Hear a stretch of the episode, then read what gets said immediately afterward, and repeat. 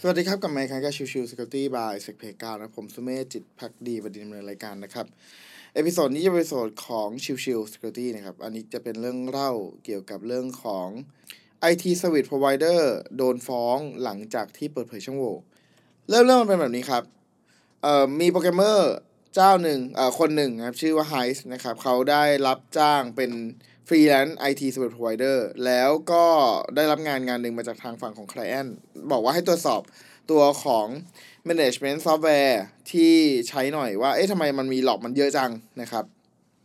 ตัวของ IT Freelance คนนี้เขาก็เลยเอาตัวของซอฟต์แวร์มาทำการวิเคราะห์ครับเเขาตรวจสอบตัวของ Management Software Execution ก็คือตัวของไฟล์ยกีอะ แล้วก็พบว่า เฮ้ย มันมีตัวของ MySQL Database Connection ทิ้งค้างไว้ มี Username Password พร้อมเลยนะครับ หลังจากนั้นเสร็จก็เลยลองเชื่อมต่อไปที่ตัวของ Database ดังกล่าว แล้วก็พบว่าในตัวของ Server Database ดังกล่าว มีข้อมูลที่ไม่ใช่เฉพาะของตัว Client ที่เขาให้บริการเท่านั้น อ่าที่ที่เขาเข้าไป support เท่านั้น มีลูกค้าอีกเจ็ดแสนกว่ารายที่ เก็บเอ่อเก็บข้อมูลไว้ใน database นั้นนะครับ พอเป็นแบบนั้นแล้วครับเอ่อทางฝั่งของทางไอทีเอ่อที่เป็นฟรีแลนซ์เนี่ย ก็ได้พูดคุยกับตัวของ Tech Broker แล้วก็ร่วมกันแจ้งไปที่ตัวของทาง software vendor ให้รีบดำเนินการแก้ไขในประเด็นนี้ เมื่อทางบริษัท Modern Solution ซึ่งก็คือเจ้าของตัวซอฟต์แวร์แล้วก็เจ้าของตัวเซิร์ฟเวอร์ด้วยเนี่ย รับทราบก็รีบดำเนินการออฟไลน์ แล้วก็ fix ช่องโหว่ พร้อมกับปฏิเสธว่าไม่ได้มีปัญหาใด ๆ ในตัวของระบบของเขา ตัวของโปรแกรมเมอร์แล้วก็ tech blogger ก็เลยรีบดำเนินการแจ้งช่องโหว่นี้อธิบายถึงเรื่องของสิ่งที่เขาเจอ ภายในวันเดียวกันเลย โดยที่ไม่มีการรอคอมเมนต์จากทางฝั่งของ Modern Solution ก็คือบริษัทที่เป็นเจ้าของดังกล่าวเลย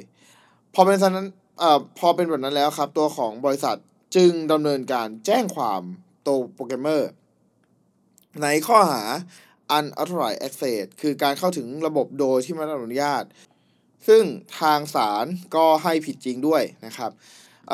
ตัวของทาง IT Service นะครับถูกปรับไปเป็นจำนวนเงิน 3,000 ปอนด์หรือก็คือพันประมาณ 3,265 ดอลลาร์ หรือถ้าตีเป็นเงินไทยก็ประมาณ 1 0 0 0 0แสนบาทโดยประมาณนั่นเองนะครับ ประเด็นตรงส่วนนี้แหละที่น่าสนใจ คือมันกลายเป็นข้อถกเถียงกันอย่างมากครับว่า เอ๊ะ สรุปแล้วไอ้สิ่งเนี้ยมันเป็นสิ่งที่ถูกต้องจริงหรือไม่จริง คือ ด้วยความที่โอเคมันถูกฟิกไปแล้ว แล้วก็มีการเปิดเผย แต่ก็เช่นเดียวกันในการหาช่องโหว่ตรงส่วนนี้ ก็เป็นการเอาตัวของ username password ที่ได้มาจากตัวของเอ่อ execution ไฟล์ของทาง modern solution นะครับ มาทำการเข้าเอ่อเข้าเข้าตัวระบบ ซึ่งใน part นี้เนี่ย เรียกว่าถกเถียงกันเยอะว่าสรุปคือ อันเนี้ยทำได้หรือทำไม่ได้ แล้วก็ในส่วนของการทำเนี่ย มันสมควรที่จะทำได้มากแค่ไหน ซึ่งอันเนี้ยถ้าเราอ่านใน Twitter นะครับ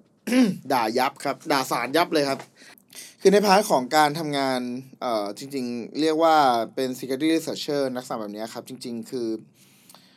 เขาก็เปิดเผยหลังจากที่มีการแก้ไขแล้วนะ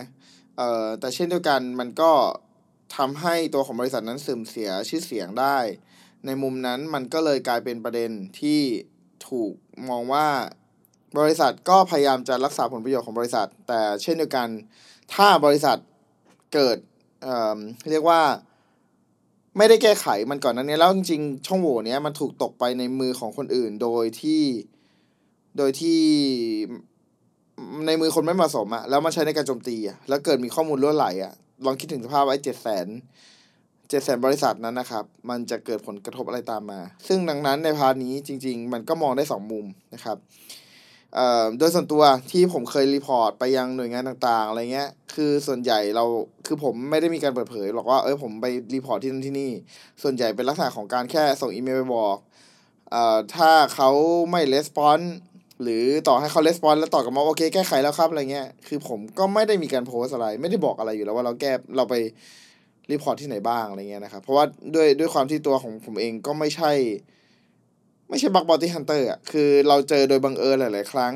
เราก็แค่แจ้งเขาเพื่อให้แก้ไข แต่เราไม่ได้เป็น bug bounty คือไม่ได้หาเงินกับใน part นี้ ดังนั้นก็ ก็มองเป็นอีกมุมหนึ่งนะครับเอ่อดังนั้นผมว่าต่างต่างมุมแล้วก็เป็นการ discussion ที่ค่อนข้างกว้างได้เลยนะครับ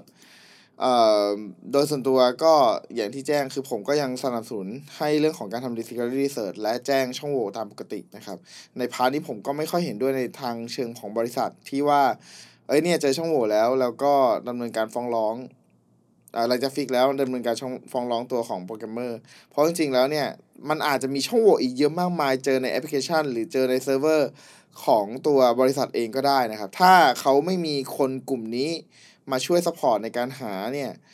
มันมีความเป็นได้สูงที่เขาอาจจะสุดท้ายโดนข้อมูลหลุด แล้วอาจจะโดนฟ้องร้องจากตัวของบริษัทที่เป็นเอ่อที่เป็นลูกค้าก็ได้นะครับ ดังนั้นใน part นี้อย่างที่บอกครับ ผมเข้าข้างทางฝั่งของโปรแกรมเมอร์ที่เป็นฟรีแลนซ์มากกว่านั่นเอง แต่ก็เช่นเดียวกันเขาก็เข้าใจในมุมมองของทางบริษัท เช่นเดียวกันนะครับ โอเค episode นี้ประมาณนี้นะครับ ขอบคุณทุกทุกท่านที่เข้ามาติดตามรับกันใหม่สำหรับวันนี้ลากันไปก่อน สวัสดีครับ